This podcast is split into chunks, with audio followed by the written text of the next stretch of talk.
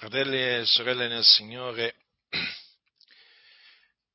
grazia e pace a voi e da Dio nostro Padre e da Gesù Cristo, il nostro Signore e Salvatore.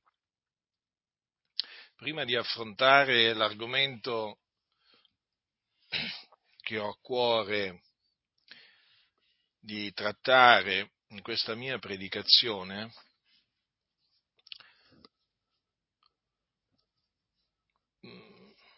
voglio brevemente confutare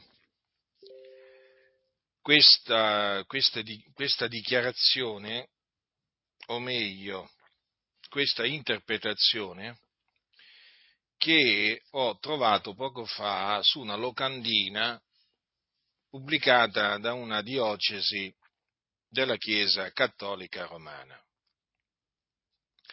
Praticamente in questa locandina c'è la foto di un, di un operatore sanitario con un, come si chiama in mano? Non ricordo più la, la siringa, con una siringa in mano, chiaramente si presume che contenga il siero sperimentale e appunto questo operatore sanitario c'ha pure la mascherina e quello che mi ha profondamente mm, fatto arrabbiare è vedere un versetto della Bibbia su questa locandina. Il versetto della Bibbia è Luca 2.30. Allora, Il versetto loro lo hanno scritto però in questa maniera. I miei occhi hanno visto la salvezza. Però è virgolettato. Tra parentesi si legge confronta Luca 2.30. Allora, andiamo a Luca 2.30, cosa troviamo scritto? Gli occhi miei hanno veduto la tua salvezza. Notate bene quindi, mentre nella locandina c'è scritto i miei occhi hanno visto la, la salvezza, nella Bibbia e anche in quella cattolica, perché ho verificato, quindi non è che qui si tratta di una traduzione diversa, no, no, no, no. Nella Bibbia, anche cattolica, c'è scritto i miei occhi, gli occhi miei hanno veduto la tua salvezza. Ora, queste parole, perché io so che non tutti poi vanno vanno a investigare le scritture e così via. Ora, queste parole, finché diciamo, tutti lo sappiano, sono riferite a Gesù Cristo, perché furono proferite da Simeone, vi ricordate quell'anziano credente di nome Simeone? Hm? A cui eh, lo Spirito Santo aveva rivelato che non avrebbe veduto la morte prima di avere veduto il Cristo del Signore. Ora, il Dio mantenne la, eh, la parola, la promessa, e di fatti fece sì che lui prendesse eh, nelle braccia il bambino Gesù. Prima di morire, sì, prima che Simeone morisse, appunto Dio fece sì che lui prendesse nelle braccia il bambino Gesù e benedicesse Dio. E parlando a Dio, parlando a Dio, rivolgendosi a Dio, disse, ora, o oh mio Signore, tu lasci andare in pace il tuo servo secondo la tua parola, poiché gli occhi miei hanno veduto la tua salvezza, che hai preparata dinanzi a tutti i popoli, per essere luce da illuminare le genti e gloria del tuo, del tuo popolo Israele. Ora, quel, la tua salvezza si riferisce a Gesù, che è la salvezza di Dio, di cui avevano parlato i profeti da parte di Dio. Non si può assolutamente associare questo versetto, queste parole non si possono associare al siero sperimentale micidiale che sta portando morte, distruzione, maledizione nella vita di tante persone in tutto il mondo. È un accostamento blasfemo diabolico, abominevole. È qualcosa veramente che non può eh, non fare indignare, eh, inorridire ogni figliuolo di Dio proprio a qualsiasi, a qualsiasi latitudine. Ve lo ripeto, fratelli nel Signore, è di una gravità tremenda. Questa è un'abominazione della Chiesa papista. È vero che nella Chiesa papista ci sono tanti cattolici, tanti membri, eh, che sono contrari al siero sperimentale, eh, che lo definiscono una diavoleria, un qualcosa di diabolico, di dannoso. Naturalmente voglio naturalmente dire questo perché è giusto che lo dica, perché è la verità, è la verità.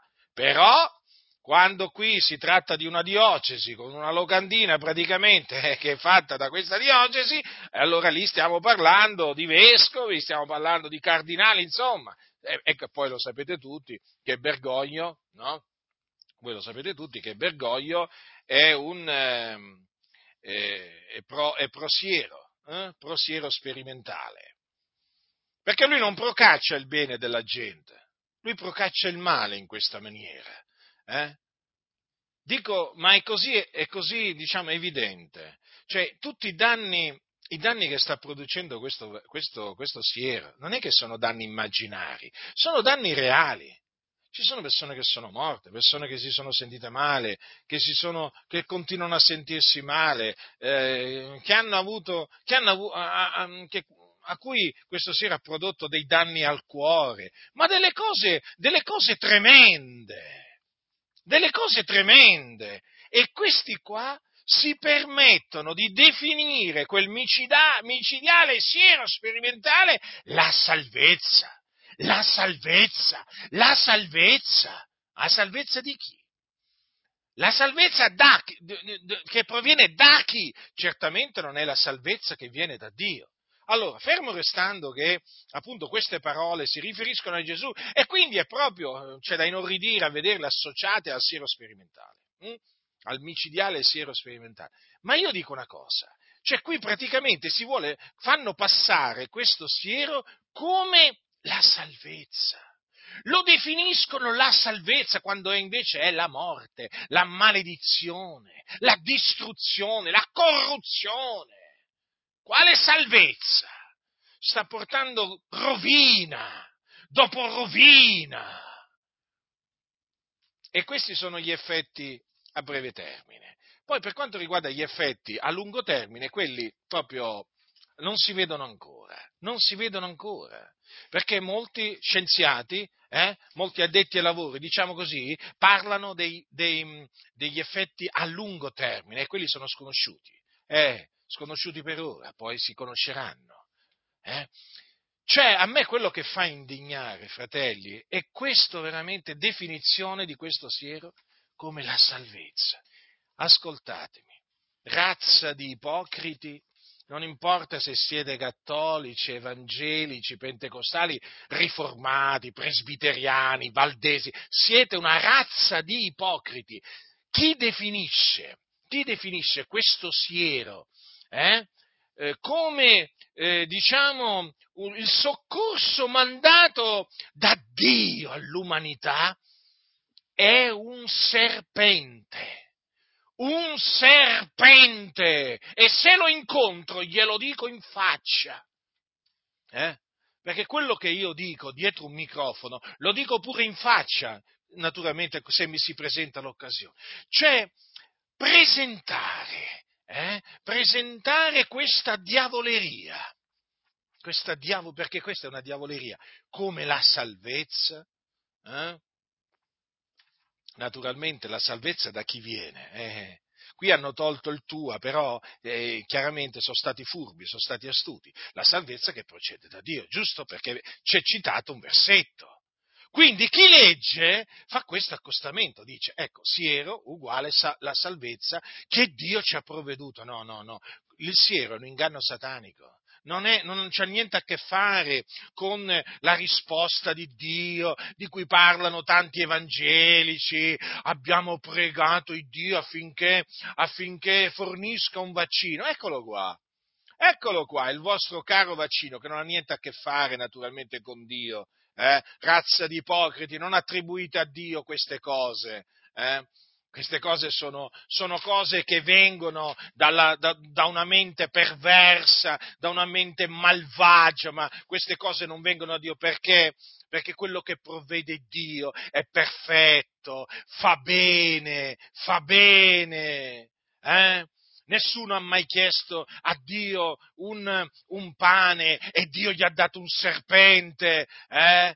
Quindi che cosa andate cianciando, razza di ipocriti? Ma tacetevi, ravvedetevi, convertitevi dalle vostre vie malvagie, convertitevi al Signore e chiedete perdono per tutte le blasfemie che state dicendo. Eh? E mi rivolgo soprattutto agli evangelici, agli evangelici diciamo che sono pro questo siero omicidiale, vergognatevi, non, avete, non, siete nemmeno degni di menzionare il nome del Signore, voi non conoscete il Signore, non conoscete le vie del Signore, non conoscete la parola del Signore, non avete alcun timore del Signore, non avete alcun amore per il Signore, siete degli ipocriti, egoisti, arroganti, presuntuosi, bugiardi, vigliacchi. Ecco che cosa siete voi, eh? Avete pure il coraggio di definire il siero la salvezza, la salvezza, la salvezza. Andatelo a dire a quelli che hanno perso genitori, figli, eh? Andateglielo, andateglielo a dire che questa è la salvezza che ha provveduto il Dio, razza di ipocriti. Adesso comprendo, comprendo sempre meglio perché Gesù agli scribi e farisei li chiamava ipocriti, guide cieche, stolti, razza di vipere. Adesso lo comprendo meglio di quanto lo comprendessi prima perché quelli erano per la morte, non erano per la vita. Eh? E così oggi scopriamo che tanti che si dicevano cristiani sono per la morte, per la rovina eh? e non per, per, la maledizione sono, e non per la vita, non per la benedizione. A questi gli interessa solo il denaro, a questi pastori serpenti a questi gli interessa solo il denaro, fratelli e sorelle del Signore. Vogliono avere i locali di culto pieni, soldi, soldi, soldi, ma non gli dovete dare nemmeno un centesimo, che rimangano veramente a predicare quelle recitazioni alle sedie, alle panche vuote, ma non dategli niente, andatevene via, questi ipocriti che cercano il male del popolo di Dio, che cercano il male dei figli dei credenti, perché adesso si precipiteranno a dire ai, alle chiese vaccinate i vostri figli, i vostri bambini, razza di ipocriti malvagi. Eh? veramente figli della genna questi sono proprio, questi qua veramente è giusto che vadino all'inferno, perché eh, d'altronde la Bibbia questo ci insegna, la Bibbia questo ci insegna. Eh? Ricordatevi delle, delle, dure parole di Gesù agli scribi e farisei, come li chiamò, come li definì. Così sono tanti pastori evangelici, compresi i pentecostali. Sono parenti stretti, sono fratelli di quella progenie del diavolo che erano gli scribi e farisei. Eh? A salvezza. Ecco, Ecco, prima, seconda, terza dose, la Trinità Redentrice. Eh? Maledetta da Dio! E si vede la maledizione di Dio. E che non lo vedete? Quelli che hanno occhi per vedere la vedono la maledizione di Dio. Solo i ciechi non la vedono. Solo i ciechi non la vedono. Eh? Razza di ipocriti, perché vogliono avere il favore di Cesare, eh? perché vogliono avere i soldi di Cesare, perché vogliono avere i complimenti di Cesare, la benedizione di Cesare, ma hanno la maledizione di Dio nei loro locali di culto. È per questo che si stanno svuotando e si svuoteranno sempre di più, perché c'è la maledizione di Dio in queste organizzazioni eh, che si camuffano da organizzazioni cristiane, ma sono solamente delle aziende, delle aziende. Ho dovuto, fratelli del Signore, ho dovuto fare veramente ho dovuto dire queste parole per rendere giustizia alla parola dell'Iddio vivente e vero, perché io non tollero che si usi la parola di Dio eh, per, per, per, i propri interessi, per, ehm, per, presentare, presentare il, il, male come bene, per presentare le opere del diavolo come se fossero opere di Dio. No, io non tollererò mai una cosa del genere. No, no, io non la tollero questa, ma perché Dio non le tollera queste cose? E non meravigliatevi, eh? ascoltatemi bene, non meravigliatevi poi dei castighi di Dio contro soprattutto i pastori che stanno ingannando e illudendo loro stessi eh? e, e, e, e tante anime. Non vi dovete meravigliare, non vi dovete meravigliare perché arrivano, eh? Arrivano, eh? già sicuramente ne sono arrivati alcuni, ma state tranquilli, arriva tutto, arriva perché Dio fa giustizia ad ognuno. Io mi appoggio alla parola di Dio e vi proclamo che Dio fa giustizia ad ognuno. Eh? Fa giustizia ad ognuno, fa giustizia ad ognuno. E vedrete, vedrete il male che hanno procacciato dicendo alle persone vaccinatevi queste cose qua. E Dio glielo farà ricadere sulla testa a loro e ai loro figli, alle loro famiglie, alla loro posterità. Ah, voi cosa pensate di poter fare del popolo di Dio quello che volete? Eh? Eh? Eh? Cosa pensate? Di fare delle pecore del Signore quello che volete? Pensate di poterle, diciamo, sedurre eh, e rimanere, e rimanere impuniti? No, No, non rimarrete impuniti, non rimarrete impuniti. Già le vostre organizzazioni sotto sono sotto la scura veramente, il bastone dell'Iddio vivente è vero, ma aspettate, eh, aspettate, eh. Voi siete veramente come Core, Datane Abiram, gentaglia, malvagi. Ecco che cosa siete. Eh? Anche i vostri occhi hanno visto la salvezza, vero? Eh? Ditelo, ditelo. Eh? Voi seguaci della Trinità, della Trinità Redentrice maledetta da Dio. Ecco che cosa siete. E poi, e poi, cantate, credo alle promesse che il Signore ci fa, verità che niuna mai fallir potrà, razza di ipocriti. Adesso abbiamo capito che voi non credete alla parola di Dio, io già lo sapevo, ma molti hanno dovuto, hanno dovuto vedere queste cose perché non ci credevano ancora che voi non credete, non credete nei miracoli, non credete nelle guarigioni, non credete nella protezione di Dio, ma voi siete increduli, se avete una fede finta, e la, la fede vostra è finta come, il, come è finto il vostro sorriso. Ecco è finta la vostra gioia che voi volete far credere che siete felici quando siete dei miserabili infelici. Eh, chi vi conosce lo sa bene che siete dei miserabili infelici, gente maledetta da Dio. La scrittura infatti vi chiama figli della maledizione. Oh, la scrittura non sbaglia mai, non sbaglia mai. Io all'inizio quando mi sono convertito pensavo, ma, ma come mai è così dura la Bibbia riguardo a questo, a quest'altri? E col passare del tempo ho capito, col passare del tempo ho capito fratelli nel Signore, le denominazioni pullulano di personaggi squallidi, di gentaglia, di empi, eh, che hanno, credetemi, che vogliono la morte, sono per la morte, non sono per la vita. Non sono per la... Ma come? Fino all'altro giorno ste vipere dicevano noi siamo per la vita, noi non siamo per l'aborto, no, parlo di alcuni. E adesso che è arrivato San Vaccino, ecco che si sono, si sono precipitati ai piedi di San Vaccino per rendere il culto alla religione del vaccino. Hai capito? Eh sì, perché questo siero, falsamente chiamato vaccino, è fatto con le cellule di feti abortiti. Ma guarda un po'. Ma guarda un po', questi che dicevano fino all'altro giorno siamo per la vita. Ma che per la vita? Voi siete per la morte, come lo è il diavolo. E potrei proseguire, potrei proseguire. Fratelli nel Signore, non vi fate inoculare questo siero che è maledetto da Dio. E non fatelo inoculare i vostri figli, proteggete i vostri figli. Veniamo alla predicazione. Mi ha indignato grandemente questa cosa e ho dovuto dirvela subito, perché non sopporto, non sopporto. C'è una malvagità veramente nelle chiese.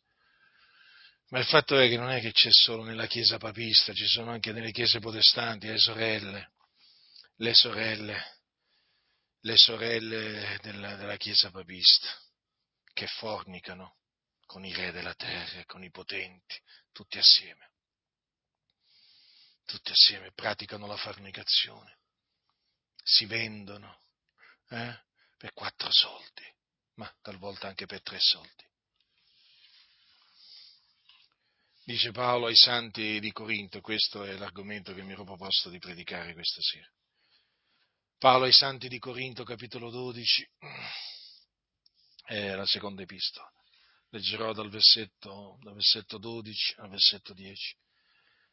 Bisogna gloriarmi, dice così il nostro caro fratello Paolo, bisogna gloriarmi, non è cosa giovevole, ma pure verrò alle visioni e alle rivelazioni del Signore. Io conosco un uomo in Cristo che 14 anni fa se fu col corpo non so, ne so se fu senza il corpo, e Dio lo sa, fu rapito fino al terzo cielo. So che quel tale, se fu col corpo o senza il corpo non so, e Dio lo sa, fu rapito in paradiso e udì parole ineffabili che non è lecito all'uomo di proferire. Di quel tale io mi glorierò, ma di me stesso non mi glorierò se non nelle mie debolezze. Che se pur volessi gloriarmi non sarei un pazzo, perché direi la verità, ma me ne astengo perché nessuno mi stimi al di là di quel che mi vede essere, ovvero ode da me.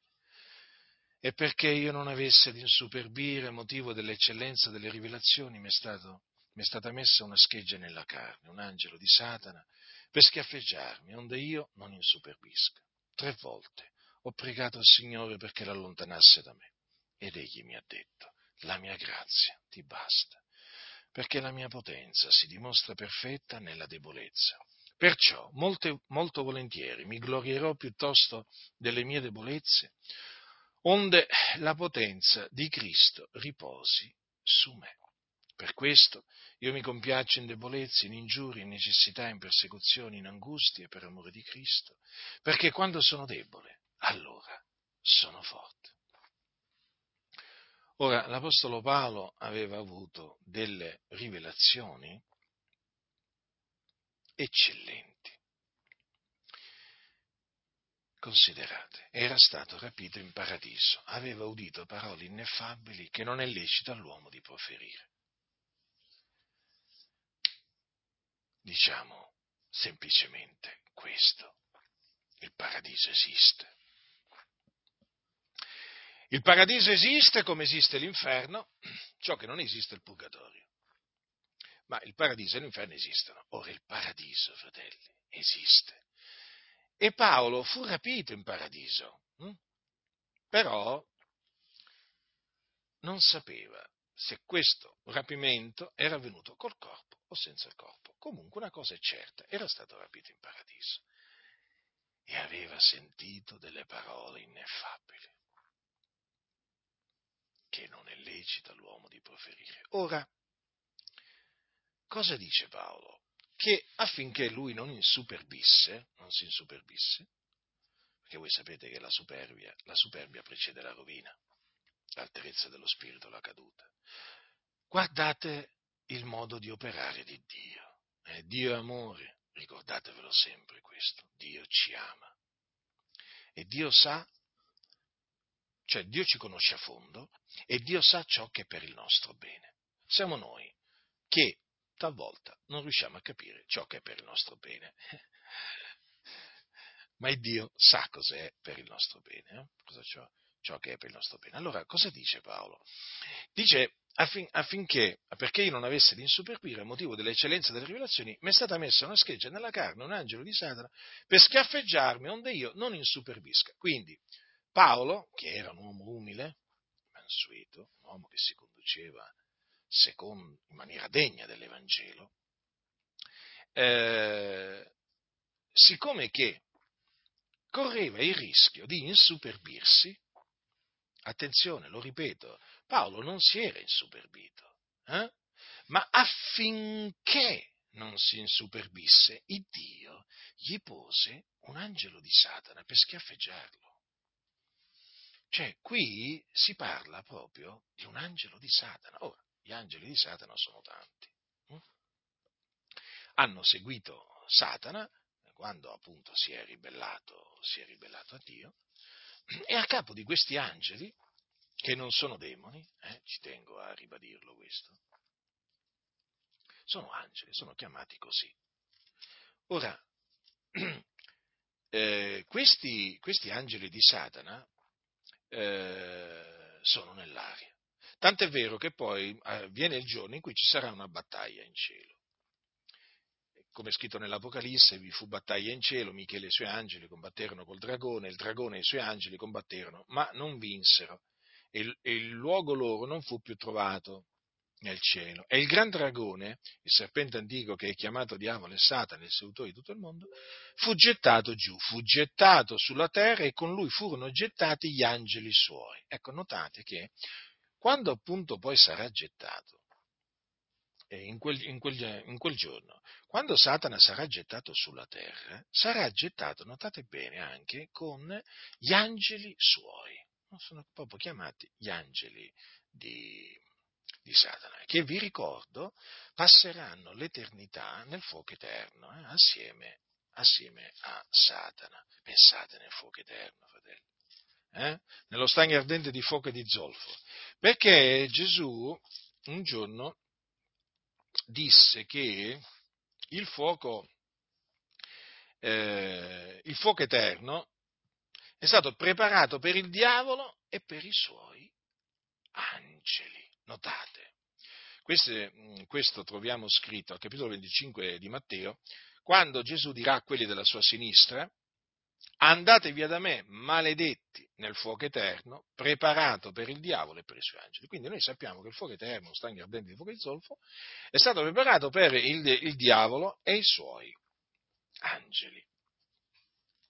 Poi, naturalmente, in quel giorno, eh, in questo luogo di tormento, eh, vi saranno gettati i codardi, gli increduli, eh, gli adulteri, i fornicatori, gli effeminati, i bugiardi, gli ingiusti, gli stregoni, gli omicidi,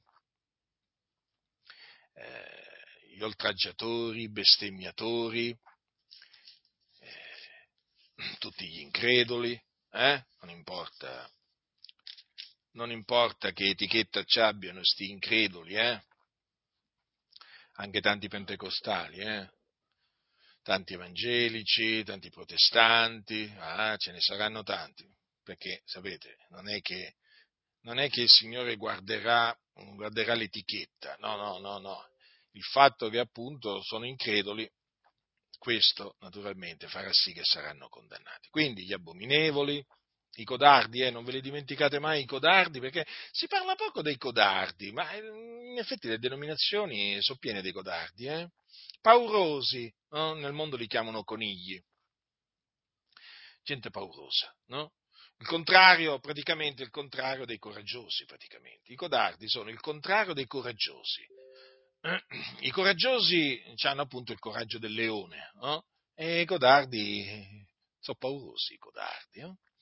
Quindi, poi gli idolatri, eh, non ve li dimenticate mai gli idolatri, anche quelli saranno gettati in quel giorno nello stagno ardente di fuoco e di zolfo. Gli idolatri, sì, sì, sì. sì. Tra cui ci sono i mariani, eh, ricordiamo anche questo, eh. Ci sono anche i mariani, non è che ci sono solamente quelli che rendono il culto a Sant'Antonio, a, a San Giuseppe, come li chiamano loro, no? No, no, no, no, no. Ci sono anche i mariani, eh, che in, voi sapete che in Italia vanno per la maggiore. Eh? Vabbè, però anche, anche, fuori dall'Italia di mariani veramente ce ne sono tantissimi. Eh? E vi ricordo che i mariani non sono solo nella Chiesa Cattolica Romana, sono anche nella Chiesa Ortodossa. Eh?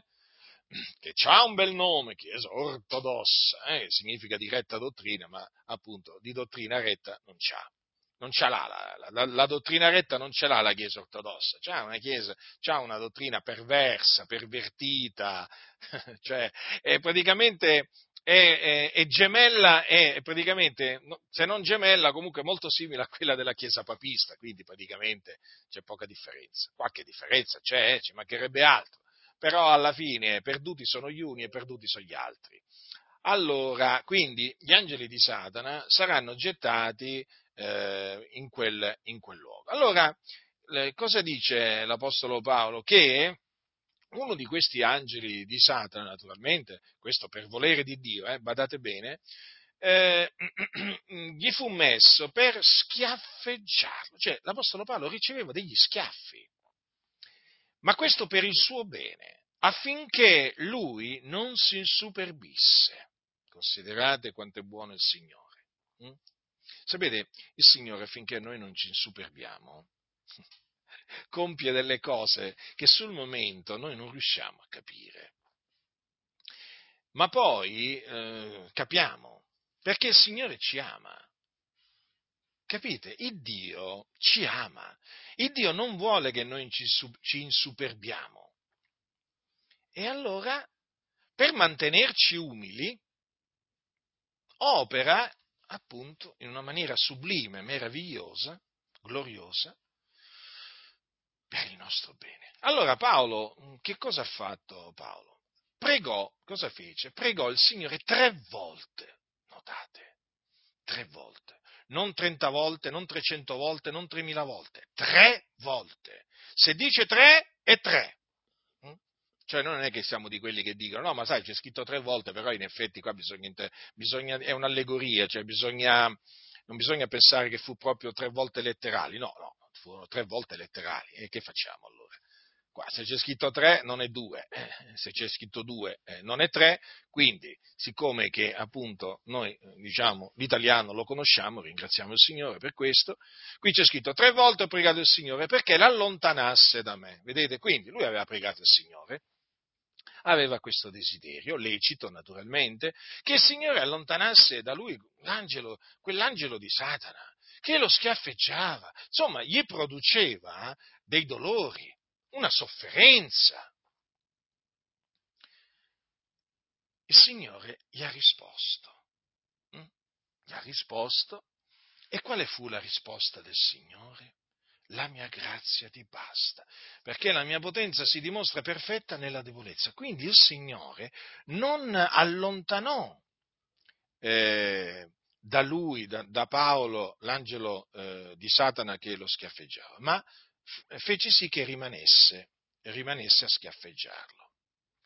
E tutto questo affinché la potenza di Dio si dimostrasse perfetta nella debolezza di Paolo. Mm? Perché il Signore gli ha detto il motivo Capito? La mia grazia ti basta perché la mia potenza si dimostra perfetta nella debolezza. Queste sono parole del Signore ed è proprio così. La potenza di Dio si manifesta in noi quando noi siamo deboli nelle nostre debolezze. Attenzione che qui per debolezza non è che si intendono i peccati, eh? Perché dovete sapere che oggi molte chiese presentano i peccati come debolezze. Vi faccio un esempio. Il fratello, tra virgolette, eh, tra virgolette naturalmente, perché poi loro, loro, parlano così tra di loro. Eh, che vuoi, il fratello c'ha un amante, eh, c'ha questa debolezza questo fratello, è un caro fratello, ma c'ha questa debolezza, c'ha un amante, praticamente la fornicazione. Eh, eh, o l'adulterio, vengono definiti debolezze.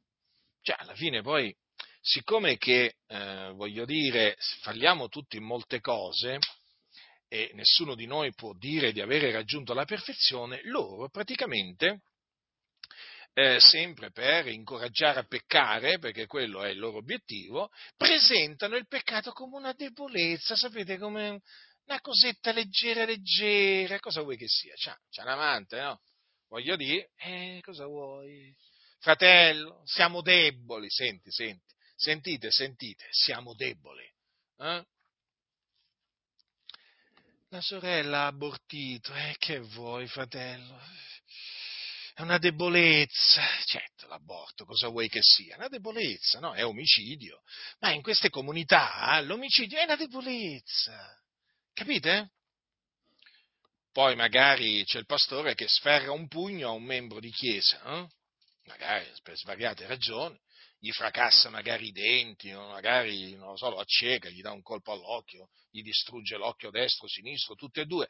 E che vuoi, fratello? È, è la debolezza, capite? Persone manesche, hm? pastori maneschi, violenti, ma sapete quanti ce ne sono?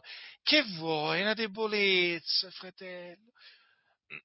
Questa è gentaglia, questa è gentaglia con cui non bisogna avere niente a che fare, queste persone bisogna cacciarle via.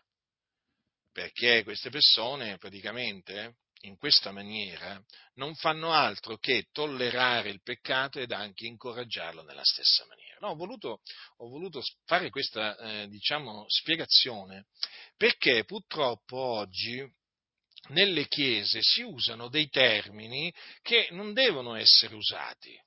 Hm? Mentre quelli che devono essere usati non vengono usati, quelli che non devono essere usati vengono usati per comodità, per interesse.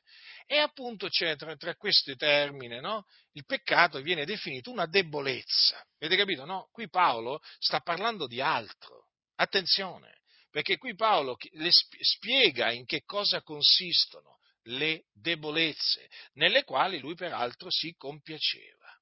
Mm? Cioè, eh, si capisce qua eh, che proprio si trattava di una debolezza fisica. Mm, infatti dice, perciò molto volentieri mi glorierò piuttosto delle mie debolezze, onde la potenza di Cristo riposi su me.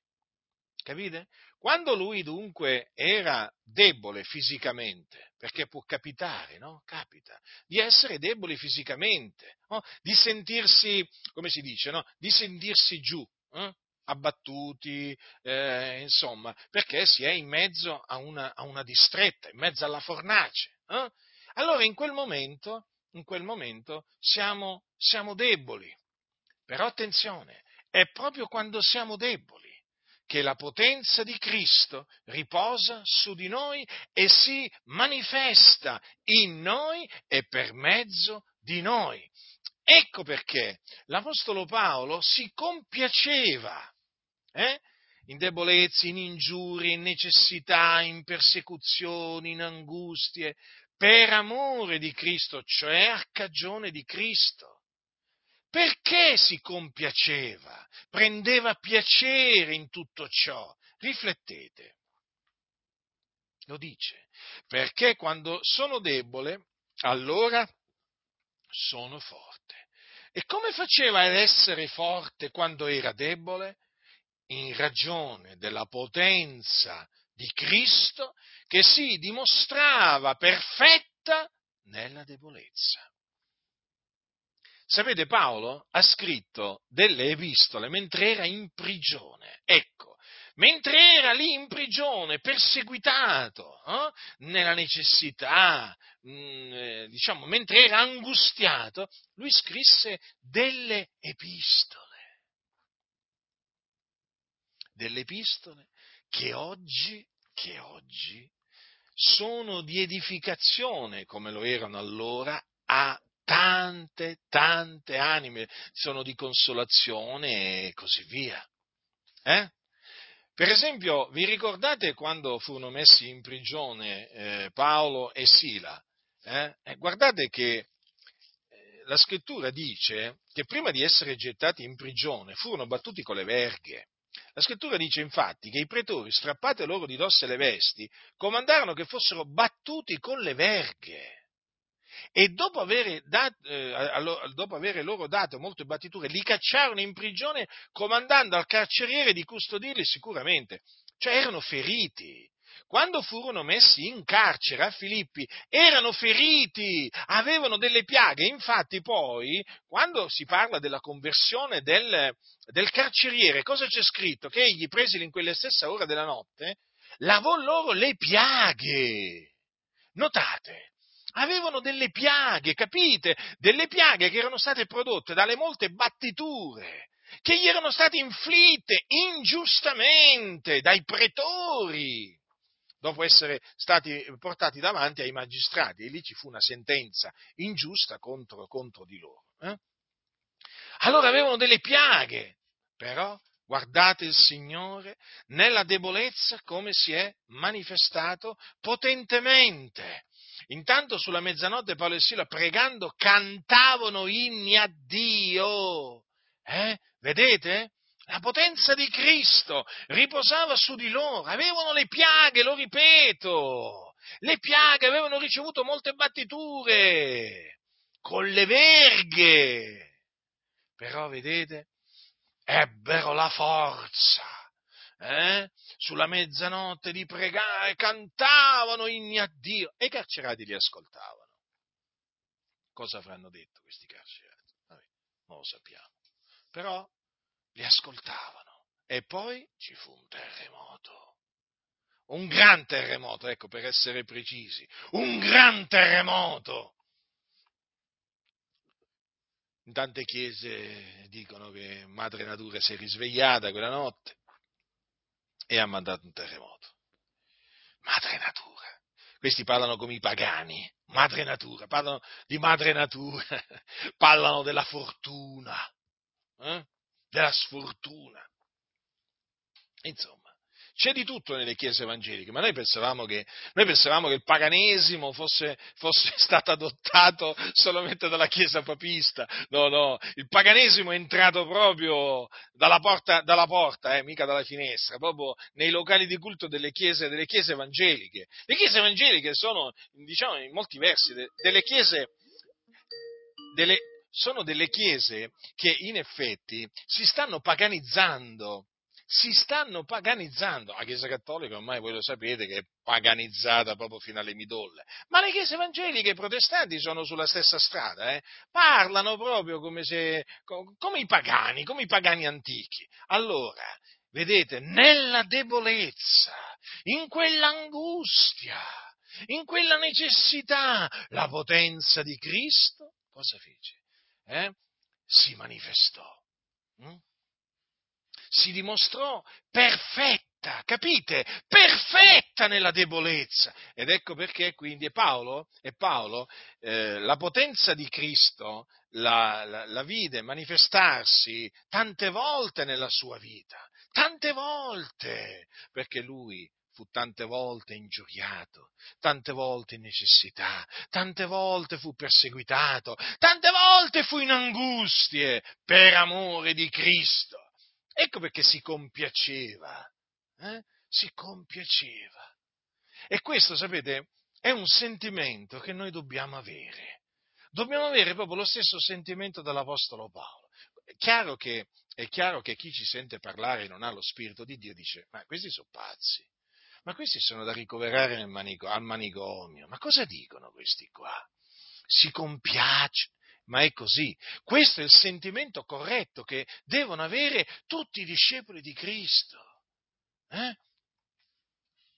E difatti, avete notato eh, che le parole più edificanti, più belle, che si ricordano maggiormente di quello o magari di quell'altro fratello o di, o, di, o di, qualche sorella, sono parole che talvolta sono state espresse mentre erano nella necessità, nell'angustia, mentre erano deboli fisicamente, mentre erano perseguitati. Perché questo? Perché si è adempiuta la scrittura Capite? La scrittura si adempie sempre perché è fedele.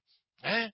E poi le testimonianze, le, le, più edificanti testimonianze sono di quei fratelli che eh, diciamo, si sono trovati nella necessità, eh, perseguitati e così via. Ah, che testimonianza! Noi diciamo, gloria a Dio, guarda il Signore come ha operato. Eh, ha operato la potenza del Signore appunto nella debolezza.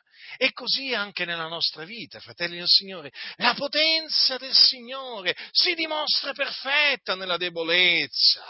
Quando siamo nella necessità, quando siamo perseguitati, angustiati, ingiuriati a motivo di Cristo, a cagione del suo glorioso nome, allora la potenza del Signore riposa su noi.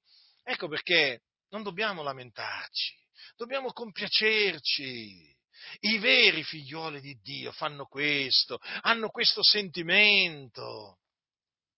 Poi ci sono quelli, in effetti, che poi invece vanno a bussare, vanno a bussare alla loggia. alla loggia, vanno a bussare, toc toc. E chi è?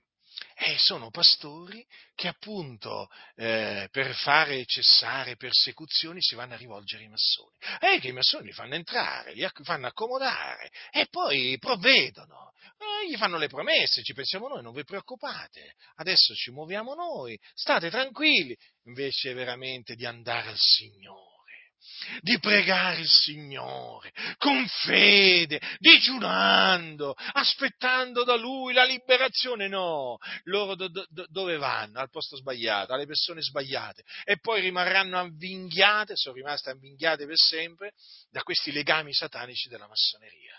Mai, fratelli nel Signore Mai in tempo di persecuzione la Chiesa si deve rivolgere alla massoneria, mai. La massoneria rimane un'istituzione satanica anche quando ti dice che ti vuole aiutare. Ricordatevelo questo. La storia ci insegna questo. Eh? Le chiese evangeliche sono rimaste, quelle che si sono rivolte ai massoni, quelle che ci hanno cercato aiuto presso la massoneria, sono rimaste schiave fino ad oggi della massoneria, eh? perché naturalmente poi la massoneria in cambio dell'aiuto eh, ha voluto una sottomissione assoluta. Ecco perché adesso le denominazioni evangeliche, comprese quelle pentecostali, non condannano la massoneria, perché hanno ricevuto così tanto aiuto dalla massoneria che devono tacere, solo tacere, anzi devono parlare contro di noi adesso ma contro la massoneria non possono, non possono, parlare, non la definiscono satanica, non definiscono appunto i massoni persone dal diavolo, tutto naturalmente fa parte appunto delle conseguenze, appunto, delle conseguenze della, della, ribellione anche dei loro, eh, dei loro, dei loro predecessori, eh, che poi comunque sia hanno, di cui loro hanno seguito le orme. Quindi quando si è perseguiti, no, vi dico questo perché, siccome so, conosco il modus operandi dei massoni, i massoni si presentano, talvolta non c'è nemmeno bisogno che appunto poi gli evangelici vadano a bussare alla porta delle logge, no, si presentano loro, avete bisogno di qualcosa? Eh? Sì, sì, è così, è così. In tempo di persecuzione fanno così, perché loro dicono che sono i paladini della libertà. Ma quale paladini della libertà? Loro sono i paladini della schiavitù, loro vogliono soggiogare le chiese, vogliono soggiogare l'umanità. Ma quale? Ma quale libertà? Non, non sono liberi nemmeno loro, i massoni, nella, nella, nelle, nelle logge, mica sono liberi eh, dipendono in tutto e per tutto, intanto nella loggia, nella loggia, locale dipendono dal cosiddetto maestro venerabile, che per loro è come Dio, e poi al di sopra del maestro venerabile c'è il capo dell'obbedienza massonica, il cosiddetto gran maestro, eh, e quello, e quello praticamente vale più di tutti. Eh? Vale più di tutti. Quindi loro proprio la libertà non la conoscono, parlano di libertà, ma non sanno cos'è la libertà. E allora cosa fanno? Nel momento in cui una chiesa è perseguitata, beh, generalmente la chiesa evangelica, eh, ma può, può, capitare anche qualche chiesa cattolica, eh, perché questi qua comunque vanno, vanno poco tutti. E allora si presentano e, e, diciamo, e offrono la, di, di lottare per la loro libertà, ma poi lì è una lotta che praticamente è funzionale al loro piano nel senso che con quella diciamo, lotta a favore della libertà religiosa incastrano, hanno incastrato le chiese. Avete capito come fanno? Eh, sono furbi, sono astuti. Allora, la Chiesa, vi raccomando, fratelli del Signore, eh, la Chiesa, quando viene perseguitata a cagione di Cristo, deve pregare il Dio confidare in Dio e mai nell'uomo, non deve mai rivolgersi ai massoni e a nessun altro, deve rivolgersi solo al Signore, pregare fervidamente al Signore. Vi ricordate quando Pietro fu messo in carcere a motivo di Cristo? I fratelli, che c'è scritto? Che c'è scritto? Leggiamo, leggiamo cosa c'è scritto. Sono parole sono parole molto, molto, molto edificanti, dice così, che eh, Pietro dunque era custodito nella prigione, ma fervide preghiere erano fatte dalla, dalla Chiesa a Dio per lui. Non è che i fratelli sono andati appunto da qualche autorità de, del tempo, eh? magari diciamo per, eh, come si dice, insomma, per chiedere diciamo, il, rilascio, il, rilascio, di Pietro in cambio di qualcosa. Non è che sono andati là e hanno offerto qualcosa in cambio della liberazione di Pietro. Insomma, non è che hanno incaricato qualcun altro, gli hanno detto senti, pensaci tu al nostro fratello Pietro, fai qualcosa. No, hanno pregato il Signore. E Pietro era in prigione. Eh? Pietro era in prigione, però quelle, quelle preghiere che erano fatte dalla Chiesa di lui arrivarono, arrivarono a Dio e Dio mandò un angelo che liberò Pietro. Vedete? E la gloria a chi andò? Andò all'Iddio vivente e vero. Eh? Invece la massoneria ti aiuta perché poi vuole essere glorificata. Perché poi vuole la gloria che appartiene a Dio, ma la vogliono loro, capito? Avete capito come fanno? Ma questi sono astuti come il diavolo. Quindi, nella debolezza, fratelli nel Signore, eh, quando siamo deboli, ricordiamoci che la potenza di Cristo riposa su di noi. Su di noi, fratelli, stiamo parlando della potenza di Cristo, non cioè, non, qui non è una forza che viene da noi, perché questo è fondamentale capirlo. Non è una forza che viene da noi, questa è la potenza di Cristo, che appunto quando noi siamo deboli si, si manifesta in noi in maniera perfetta e allora ci rende forti, ci rende forti come il bufalo. Eh? Il Dio ci dà la forza del bufalo. Veramente, eh? È così, eh?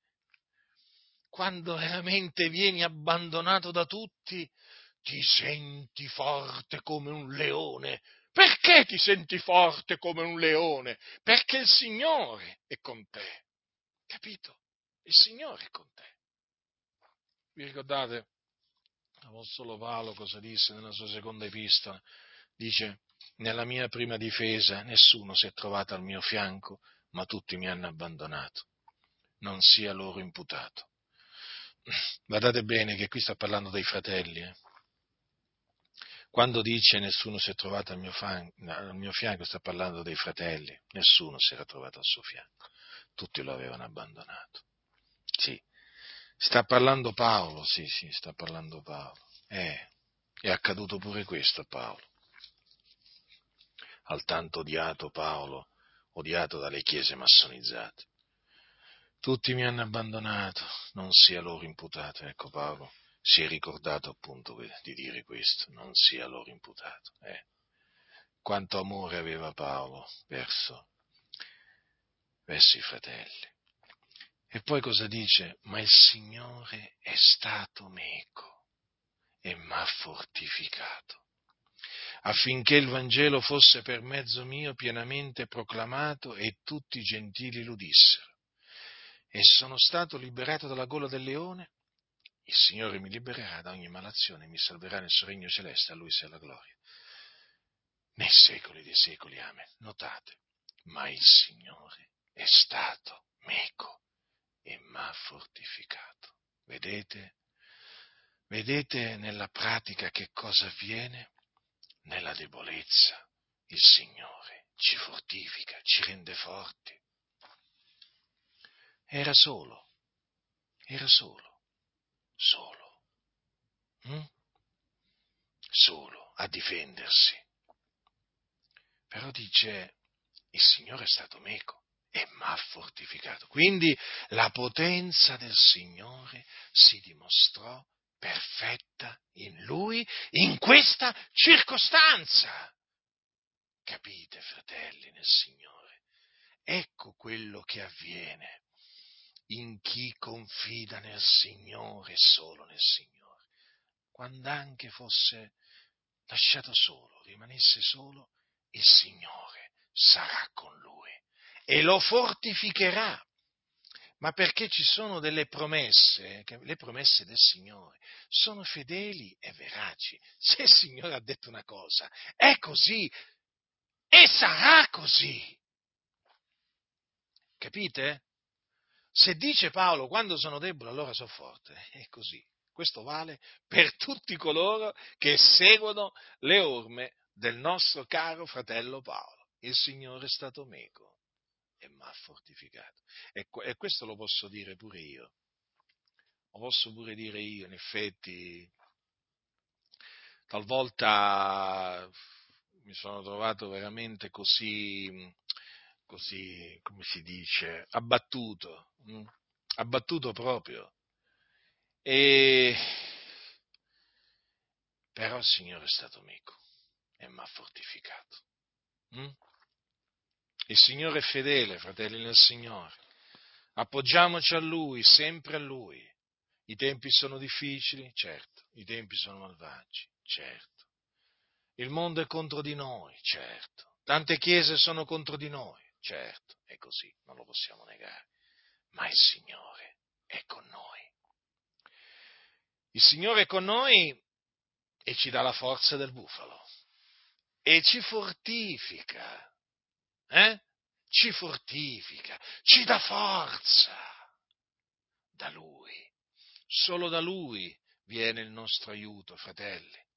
Da chi viene il nostro aiuto? Da chi? Mm? Il mio aiuto viene dall'Iddio che ha fatto il cielo, la terra, il mare e tutte le cose che sono in essi. Egli è il solo vero Dio,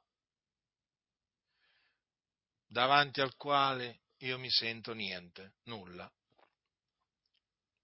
Ma chi è Dio?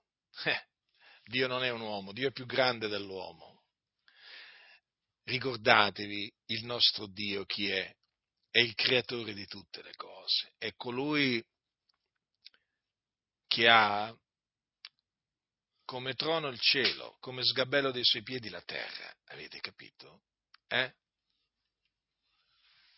Talvolta faremmo bene andare a vedere qualche fotografia, oggi sono, per, sono diciamo, disponibili in abbondanza su internet, qualche fotografia scattata da qualche, diciamo, come si chiamano qua, quelle, eh, le navicelle spaziali, comunque sì, navicelle spaziali, comunque quelle che vanno nello spazio, no? Sapete che gli astronauti poi fanno delle fotografie, eh, diciamo, della, del globo terrestre, eh? della Terra, che vi ricordo non è, non è piatta, eh, come dicono quegli scellerati, là, dei terrapiattisti, eh? è un globo. E allora, ogni tanto, veramente, faremo bene, io ogni tanto lo faccio, eh, andare veramente a vedere queste foto, non quelle taroccate, eh, quelle fatte con Photoshop, no, no, quelle proprio autentiche, eh, foto vere, scattate da qualche navicella spaziale, da qualche astronauta, eh, che ti fa vedere proprio la Terra da, da, dalla navicella spaziale. E lì ti rendi conto. Ma lì ti rendi conto quando guardi quelle fotografie che cosa siamo noi? Cioè, già la Terra è un nulla, si può dire e noi cosa siamo allora? Cosa siamo? Ecco, considerate dunque chi è Dio. Non è, non è che ha fatto solo la terra, ha fatto anche la luna, il sole, le stelle, hm? l'universo. Chi l'ha fatto? L'ha fatto il nostro Dio. Cioè noi che cosa siamo in questo universo? Siamo niente. Che cosa siamo che il Signore si ricorda di noi, fratelli? Ma che cosa siamo noi? Il Signore ha cura di noi. Dio è veramente buono, Dio è grande. Quindi il Signore è con noi, ci dà la forza quando siamo deboli, eh? quando siamo nella necessità, quando siamo ingiuriati, perseguitati, nell'angustia. Il Signore è con noi e ci fortifica. Ci sentiamo più forti. Guardate che nella distretta con il Signore ci si sente più forti. Mm? Ci si sente più forti anche con la pancia vuota. Mm? Sì, sì, è proprio così. Infatti, quando per esempio si digiuna e eh, si è deboli fisicamente, spiritualmente si è più forti. Perché questo? È sempre per la stessa ragione. Perché la potenza di Cristo si dimostra perfetta nella debolezza. Quindi, questa mia predicazione, come avete capito, l'ho fatta per incoraggiarvi per incoraggiarvi perché i tempi sono difficili, i tempi sono malvagi, le angustie sono svariate, le ingiurie sono tante e svariate pure, e necessità anche, e persecuzioni anche quelle non mancano. Ma il Signore è con noi il Signore ci fortificherà. Ci fortificherà il Signore. Perché manterrà la sua parola. La grazia del Signore nostro Gesù Cristo sia con tutti coloro che lo amano con purità incorrotta. Amen.